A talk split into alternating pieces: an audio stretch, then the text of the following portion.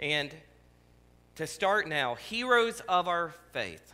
We're moving to a new person, but the person we're going to talk about today may not be seen initially as a hero of faith.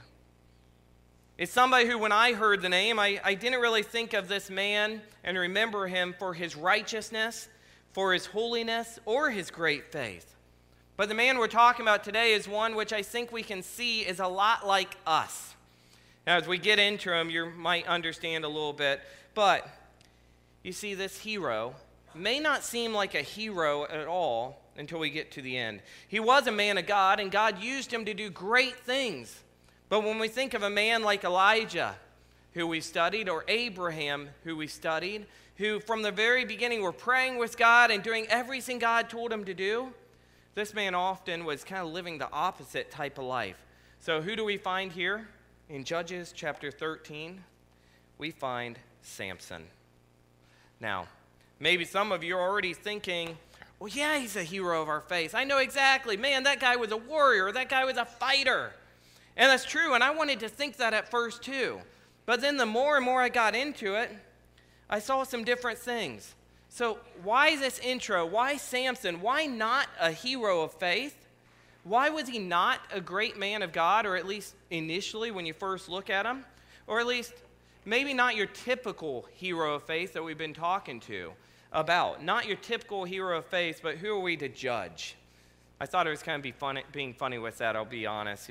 Who are we to judge? The story of Samson. Because anybody that knows where we're at, we are in the book of Judges, and Samson was a judge. Now, being one of God's judges, a judge of the Bible, does not mean that he was a judge in a city, a county, a state, or on a national level, but a judge on a godly level. Despite the fact that Samson was a judge, though, he indeed is also a hero of our faith. But we don't first see this. Why? Well, number one, I think when you think of Samson in his life, I think the number one thing you think of is his great strengths. Obviously, right? You think of his great strengths. But great strength doesn't initially just mean he's a hero of faith. You don't really see that he's even a man of God at, at that. You just see, oh, wow, that was a really strong man. I remember the story of Samson. Number two, you might think of his many great failures. Selfishness, mostly in relation to a couple women that he was going after, starting with marrying a Philistine, a Philistine woman, and then Delilah. He continued to go after his own selfish desires. Samson and Delilah, the other Philistine woman, getting honey out of an unclean dead animal carcass, getting revenge after thousands of people. That brings us to number three. I think there's three big things you think of with Samson. And maybe you all think of something different. But when I started thinking of Samson, thought, why is Samson a hero of our faith? Let's think about this a little bit. I thought, well, he was strong. He had many great failures. Remember those. And then number three, great massacre. Uh, Samson murdered, he killed thousands of men. Him alone. No tanks, no guns, no weapons. I mean, all he had was a jawbone and his own bare hands and his strength. But again, as I thought through this, as I thought through this, the life of Samson, I kept coming back to this. Well, this doesn't say anything to prove to you about why we're studying Samson as a hero of our faith. Why we're studying Samson as a hero at all. I mean, Samson was a womanizer, Samson was a bully. But what shows that he was a hero of a faith? He was arrogant, impulsive, self centered, hot tempered. Sounds a lot like us, doesn't it? The more we get into Samson, I think we see that. Samson is said to be a hero of our faith, but he's also a lot like us in some of his characteristics. But despite all of Samson's failures, all of Samson's problems, we read this in Hebrews 11. 1132. And what more shall I say?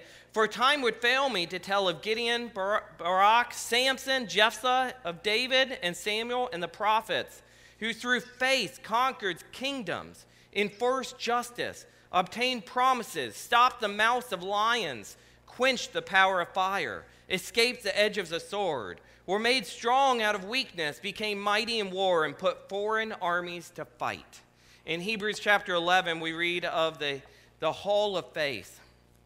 Let me read to you just a little bit more. What you find in Hebrews chapter 11 with this hall of faith is this Hebrews 11, verse 1. Now, faith is the assurance of things hoped for, the conviction of things not seen. And we read on, we continue to see all these different men and women of God who are recognized for the great faith they have. For by faith, Abel offered to God a more acceptable sacrifice than Cain, Cain through which he was commended as righteous. Moving forward. By faith, Abraham obeyed when he was called to go out to a place that he was to receive an inheritance. By faith, Abraham, when he was tested, offered up Isaac, and he who had received the promises was in the act of offering up his only son. By faith, Moses, when he was born, was hidden for three months by his parents. By faith, the people crossed the Red Sea. By faith, by faith, by faith. If you're to read this, it, you continue to read more and more about these great faithful men but all of these faithful men are, ca- are characterized by great acts of faith that they did. As we read about Abraham, about Elijah, about Ruth, about Esther, there's obvious things. But we see this Samson's not left out. And what more shall I say? For time would fail me to tell of Gideon, Barak, Samson, Jephthah David, Samuel, and the prophets who through faith so now it's, it's obvious. Samson was a man of faith, conquered kingdoms, enforced justice, obtained promises, stopped the mouths of lions, quenched the power of fire, escaped the edge of the sword, were made strong out of weakness, and became mighty in war, and put foreign armies to flight. Why Samson? I think there's a lot here that we can look into. But why Samson? What we can see is the life of Samson. Let's talk just a little summary about who was Samson. Samson was a judge who led and rescued the people of Israel from Philistine oppression. A Nazarite from birth, Samson was blessed with great strength by the Spirit of God, which he would use to fight the Philistines who were occupying the land of Israel. Now, we know all this. We know he fought many of the Philistines, he killed many of the Philistines. But I think what we're getting at is we read it is we don't see that he's doing it for God. We don't see that he's saying, God, by your might, by your strength, and by what you're telling me to do, I'm going to go do this for you. Instead, we see that he's selfishly motivated a lot. Samson led the people. He was betrayed by his wife and Delilah and captured by the Philistines, blinded and mocked by his captors. Samson's life ended when he knocked down the pillars supporting the building he had been taken to, killing himself and thousands of Philistines. It's undeniable that Samson did a lot of good. But still, I come back to this question why Samson? Or why did Samson continue to act how he did? I mean, he's, he's strengthened to do so much. Let's go back to the very beginning here Judges chapter 13. You can follow along with me at the beginning. Samson was a man who knew what he wanted, and he demanded they received it, even when he shouldn't have it, and he knew it would go against his vow. Judges 13 says this And the people of Israel again did what was evil in the sight of the Lord. So the Lord gave them into the hand of the Philistines for 40 years. So here it's setting up where we're at. The Israelites, again, God's people are again under oppression of the Philistines. There was a certain man of Zorah of the tribe of the Danites, whose name was Manoah, and his wife was barren and had no children. And the angel of the Lord appeared to the woman and said to her, Behold, you are barren and have not borne children, but you shall conceive and bear a son. Therefore be careful and drink no wine or strong drink. For behold, you shall conceive and bear a son no razor shall come upon his head, for the child shall be a Nazarite to God from the womb, and he shall begin to save Israel from the hand of the Philistines. The angel of the Lord appeared to Samson's mother, and he told her some great news. Though you've been barren, so, though you've had no children, you will have a child. That's great news alone. But then the angel says this is going to be a special child. You'll bring him up in the Nazarite vow, and it goes on to say, this child you're going to have is going to save Israel from the hand of the Philistines. So we already know before Samson's even born that this man is destined for a great future of serving God. The Nazarite vow, though, let's look at that. Nazarite vow is first to abstain from wine. Second, he was never to cut his hair. And I kind of looked into that a little bit. Why never cut your hair? What would that, I mean, why would that be hard for somebody? First, some commentators I read into that, because nowadays we got all sorts of men with long hair and with man buns and everything else, but, but back then, it was actually considered very disgraceful for a man to have long hair. But number two, a man to have long hair was generally known to be a Nazarite, known that he had dedicated his life to God. Now, think about your own lives. If you walked around with a giant shirt on every day, everywhere you go, or a big hat, a big billboard, maybe you think of those people that riot or, or standing on the side of the road saying store closing, they have this big sign. What if you wore that big sign everywhere you go saying, I'm a believer in Jesus Christ and you should be too? Everywhere you go, there's going to be some people that pull over to you, throw stuff at you, yell at you. Well, this was the vow of a Nazarite. Everything they did, everything they looked like, people should look at them and know that they were of God. So it wasn't easy to wear the, the hair long, but this was the vow of Nazarite. Lastly, a Nazarite was not to come in contact with a dead body. Now, I'm trying to set this up for you because I want you to see as we go on what Samson was supposed to be doing compared to what he did do. And again, that whole question why Samson? This was a very serious dedication, and many men would make this dedication once they were old enough to make this choice, kind of like we talked about with baptism. And with even accepting Christ as your Lord and Savior and trusting in Him, we make this choice when we really know what we're doing. But Samson, we're told it was done in the womb. Samson didn't get to make this choice on his own, God made it for him. But we also know that God's ways are the best ways for us to live. We too would benefit if we would go back to certain Nazarite ways. I'm not talking about as Nazarite ways, you need to stay away from dead things. You need to grow your hair out long. Some of us men would have a hard time growing our hair out long, right? Or I'm not saying that we shouldn't drink wine or beer at all and we should restrict ourselves there. It might be good for some of us to do that. But what I'm saying is we should make it known to people around us that we are believers in God and Jesus Christ and we trust in Him. That would be a good thing. Also, as we follow God's ways, it would be a good thing. But as people saw Samson, they would know exactly who he was, who he worshiped, and how he lived. But moving on, I think it's important that we see that Samson's story has a lot of details. It covers over 20 years. In fact, it actually covers approximately 40 years. Because as we start this, we see Samson going into Timnah, into a neighboring city around Gaza, and he would go looking for a woman. He didn't just wake up one day and decide, I'm going to go and, and uh, go against all my vows. He didn't just wake up one day and think, man, I'm going to disobey every command God gave me. It started one step at a time as he walked into Timnah. Judge, Judges 14, 1 to 3, we read this. Samson went down to Timnah, and at Timnah he saw one of the daughters of the Philistines. Then he came up and told his father and mother, I saw one of the daughters of the Philistines at Timnah. Now get her for me as my wife. But his father and mother said to him, is there not a woman among the daughters of your relatives or among all our people that you must go to take a wife from the uncircumcised Philistines? But Samson said to his father, Get her for me, for she is right in my eyes. Again, why Samson? We see this very strong statement of why Samson goes there. Samson comes home, and Samson tells his mother and father, Hey, I found this woman. She's right in my eyes. Go get her for me. Do you talk to your mom and dad like that? Things were a lot different back then, weren't they? But Samson goes for a walk, a long walk, and he comes back with this great news for his dad Dad, I found a wife. I want you to go fetch her for me, go get her for me. But there's a lot of problems with this. You see, the Philistines may not have been specifically on the list of people for God's people to avoid and not to marry.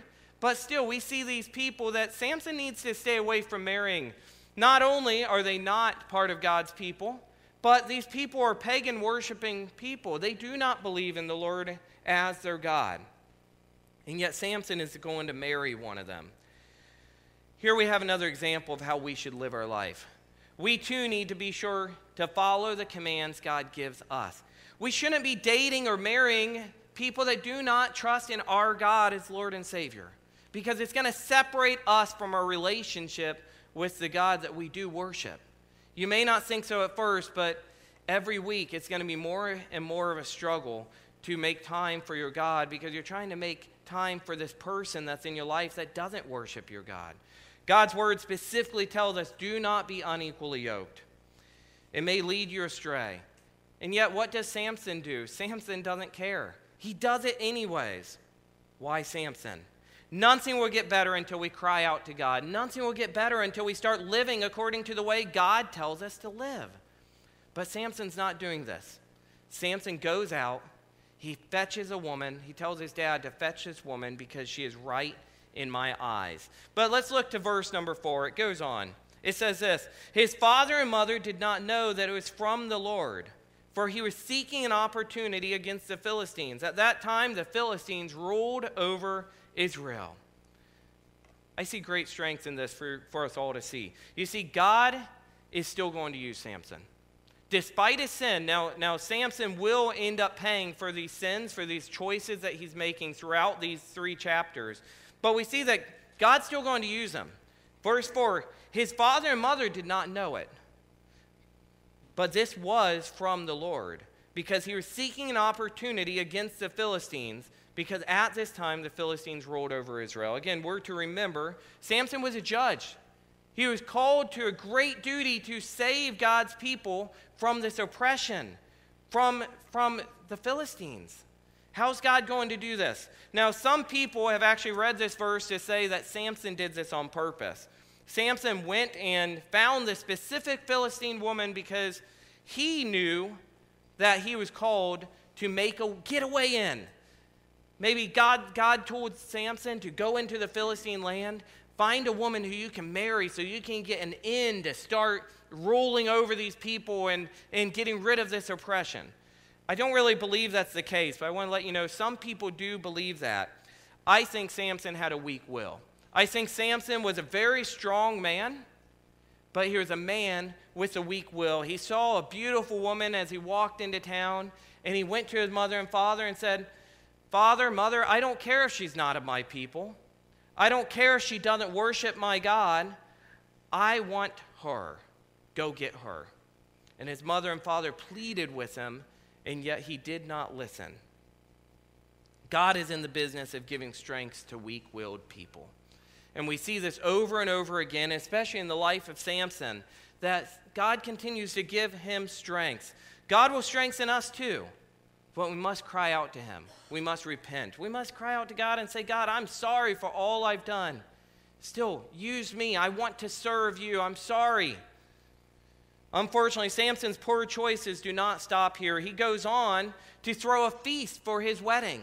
Now, one commentator I read talked about this feast. The root Greek word would indicate that it was a wedding feast which would include much wine.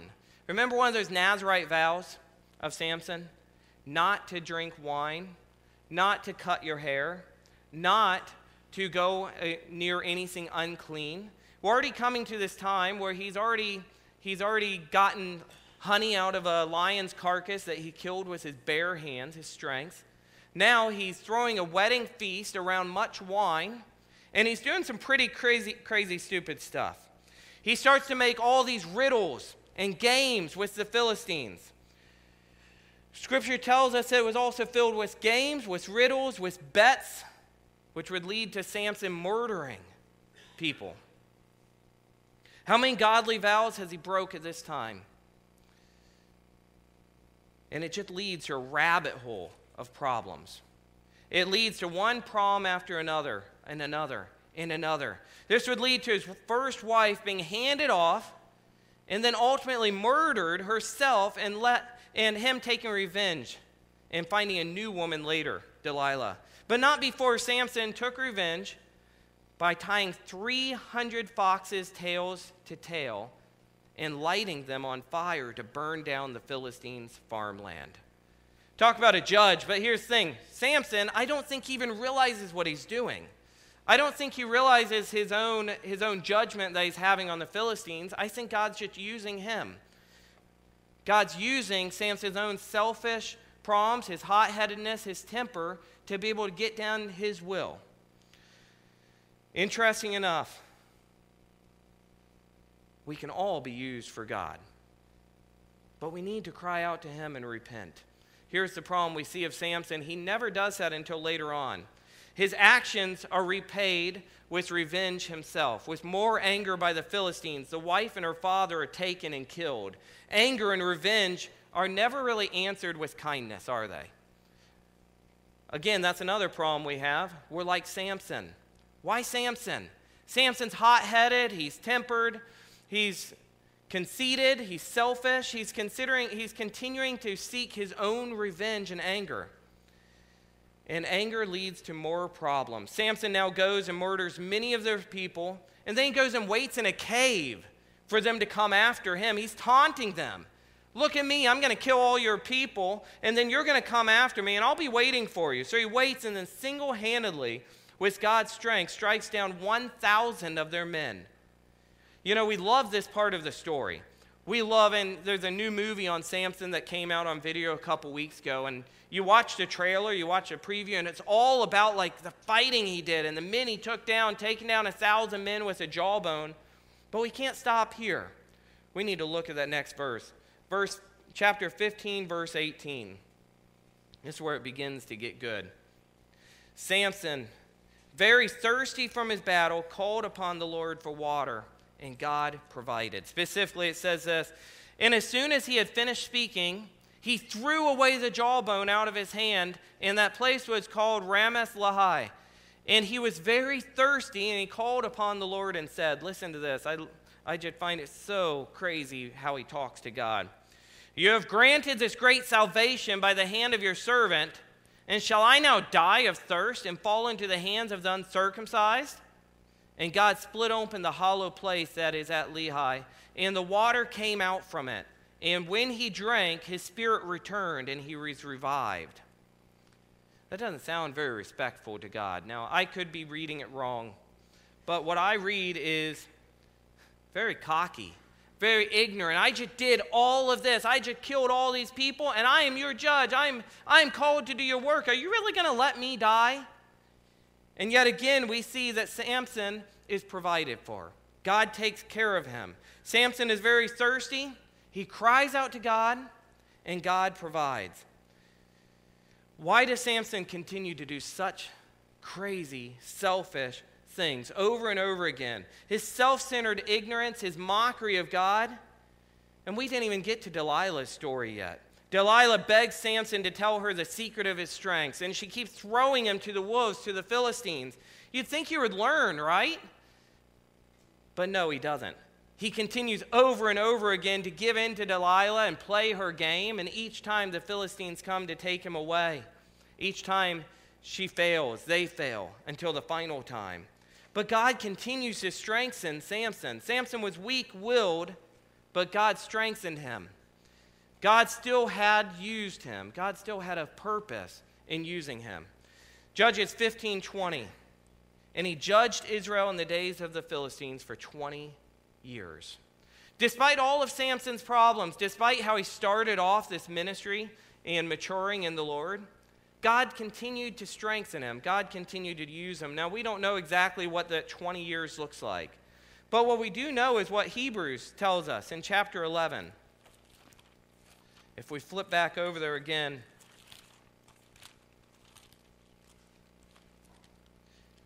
Hebrews chapter 11 says, Of Samson, who through faith conquered kingdoms and the others, enforced justice, obtained promises, stopped the mouths of lions, quenched the power of fire, escaped the edge of the sword, and were made strong out of weakness. God continued to use Samson. Despite all of his problems, God never gave up on him. And here's what I think I see here God used him for 20 years after this. And then he comes into Delilah, and we get to that story. But I think that we see this drastic turn in the story here because I think after Samson had done all of this, he turns back to God. God provides for him. And it doesn't tell us this. It doesn't. I'm, I'm reading into it. But what I think is that God speaks to Samson. Samson hears God. Samson sees, wow, God, you continue to provide for me. You gave me water. I'm going to serve you with my life. So 20 years, he gets his life straight. Maybe he still had problems. We don't know. But what we do see is he judged and served God for 20 years. And he judged Israel in the days of the Philistines for 20 years. It doesn't go on to tell us the problems, it goes on to say that he judged Israel in the days of the Philistines for 20 years. This is exactly what God wanted him to do. You will judge Israel. You will judge the oppression. You will do my work. From his very beginning in the womb, he was destined to do this. God used him. But it was only after he cried out only after he repented. God is always there to listen to your plea for help. God was there to listen to Samson. This is what I think is so great about the story of Samson. Despite all of his problems, despite how much he ran from God, or he ran to do his own things, I should say, God still listened to Samson and God still provided for him. But we need to repent.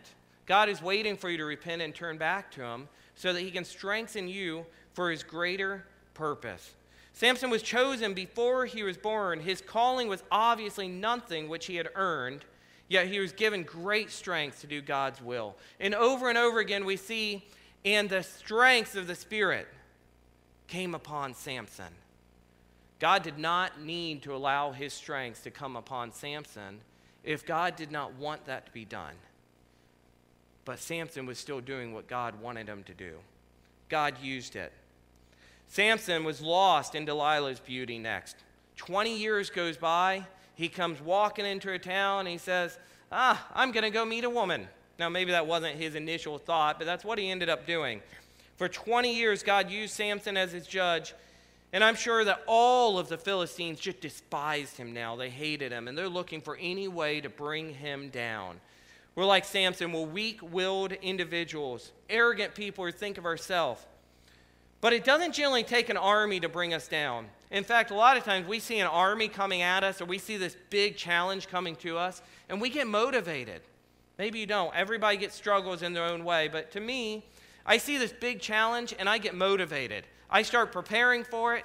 Whereas if I think what really brings us down is those little choices day by day, standing true to what God says, standing true to what you know what's right.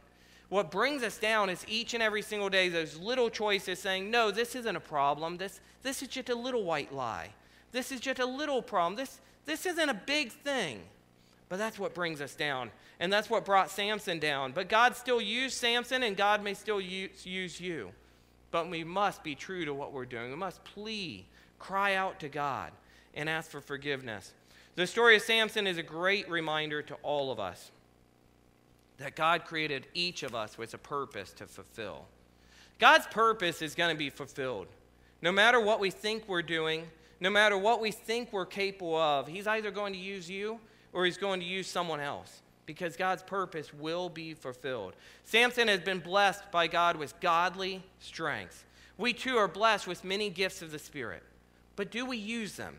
Do we acknowledge them? I don't think we do. I think we, we seem to forget about it. We see these little, cha- these little challenges come our way, these little struggles, and we choose to allow them to conquer us and rule over us instead of using the strengths God gave us. God gave Samson strengths, and he used it. When we start to live according to God's purposes, his calling and will, along with his ways, you'll find power to do things that you could never have done on your own. His spirit will come upon you and enable you to do great things. But Samson missed a few steps because he continued to do things out of his own self centeredness and arrogance. God's will was still done through it. But again, despite all of Samson's failures, God used him, and God, Samson cried out to him. We need to cry out to God. When was the last time you really just cried out to God? I mean, even today as we took communion, We prayed to God and we did this in remembrance of Him, but when was the last time you really just cried out to God? And you just said, God, strengthen me. I need your help, please, today. Every day I'm sacrificing my own beliefs for the little choices. I, I need you. I need your help. I need your strength. I need to be reminded of this kindness, this love. Help me today. Cry out to Him. Don't allow Satan to affect your weak will into thinking that you're not good enough to serve God. Because we already know that. We already know that we're undeserving. We don't deserve God's, God's strength. But He gives it to us anyways because He doesn't see us, He sees Jesus in us. Here's some questions for you. What might someone say is your greatest area of strength? If Satan were going to take you out today, what's this the one weakness he could easily exploit? What's one step you'll take today that will help you turn away from any sin in your life and step towards God? And who will hold you accountable? Who will hold you accountable? You see, we, we have great intentions each and every single day, but we often fail with those little choices, those little battles, because we don't have somebody that's actually calling us one day or another, or we're meeting with coffee once a week and saying, Hey, last week you told me you were going to do this. How are you doing? We need to cry out to him today. In the end, we see Samson bound to entertain the Philistines. 3,000 men and women watching him. This could have been much more, too, if you count outside the building, if you count the children, if you count above the roof.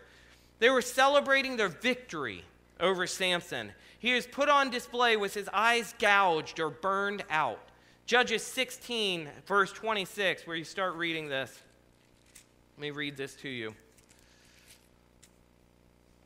And Samson said to the young man who held him by the hand, Let me fill the pillars on which the house rests, that I may lean against them. Now the house was full of men and women. All the lords of the Philistines were there. And on the roof there were about 3,000 men and women who looked on while Samson entertained. On the roof there were 3,000. There could have been many more. Then Samson called to the Lord and said, O Lord God, please remember me and please strengthen me only this once, O God, that I may be avenged on the Philistines for my two eyes. And Samson grasped the two middle pillars on which the house rested and he leaned his weight against them, his right hand on the one and his left hand on the other. And Samson said, Let me die with the Philistines. Then he bowed with all his strength, and the house fell upon the lords and upon all the people who were in it. So the dead whom he killed at his death were more than those whom he had killed during his lifetime. You know, I started this message, I started it wanting to think Let's, let's get to this major point at the end that despite all Samson did wrong in his life, all the selfish things he went after, the Philistine woman, going into Delilah, into, into her household, I thought we can at least end with this. In the very end, Samson cried out to God and he said, God, give me my strength for one last time so that I might do your will, so I might have revenge on these people, judge these people for you. But listen to that statement. It says, Give me my strength once more so I might have revenge for my eyes. But you know what? He pleaded out to God, he cried out to God, and God gave him his strength back because he was still judging the people, he was doing God's work. Here's what I think we have a God of grace, a God of mercy. He's waiting for us to cry out to him. Why is Samson listed in Hebrews 11's Hall of Faith? Why is Samson a hero of our faith at all? Because, in spite of his failures, he continued to look to God to fulfill God's purposes in faith. He continued to judge a nation. And despite his own failures, God still used him. And this is what I want to challenge you guys with today. You may, you may feel bound up by the consequences of your own bad choices and sin. You may feel bound up today, just like Samson was in the end, because you have been pursuing your own way instead of God's way. You may think it's too late to go back to God, but we see that it's never too late to go back to God. You may think you have too big of a mess, but here we see that God still listened to Samson's plea for the water. God still listened to Samson's plea to give back his strength. God still used him despite all of his problems. Don't allow this to keep you from looking to God for his strength to come upon you and to accomplish his will. Cry out and repent. Ask for his help to serve him. You may be broken, but God created you and he can fix you. He can still use you. Don't think that's ever too late. Don't be like Samson and continue to keep going the wrong direction. God can and will still use you if it is his purpose. But let's go beyond that. Let's serve God each and every single day of our lives, not just ourselves. Let us pray. Lord God, we thank you today that despite all of our failures, everything we do against you, you still listen to our pleas. You still listen to our cries out to you. And you still wish to have a relationship with us. You sent your son to die for us as we were rem- reminded today as we took communion.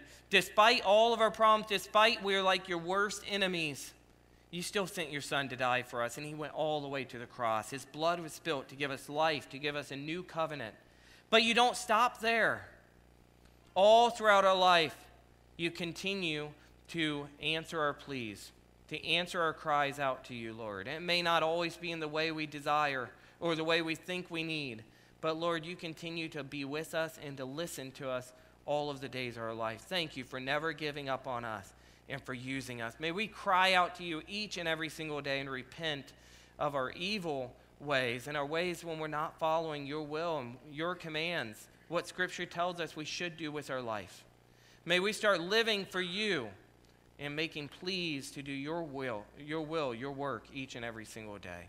And when our will does not match up with your will, may we submit to you and may we know that our life might not be how we think it needs to be, but you know what we need. And may we continue to serve you no matter what we're doing, no matter what we're going through. We make choices for you. Amen. You're dismissed. Thank you very much. We feel free to have fellowship in the fireside room, and in about 10 minutes, we'll start our new study.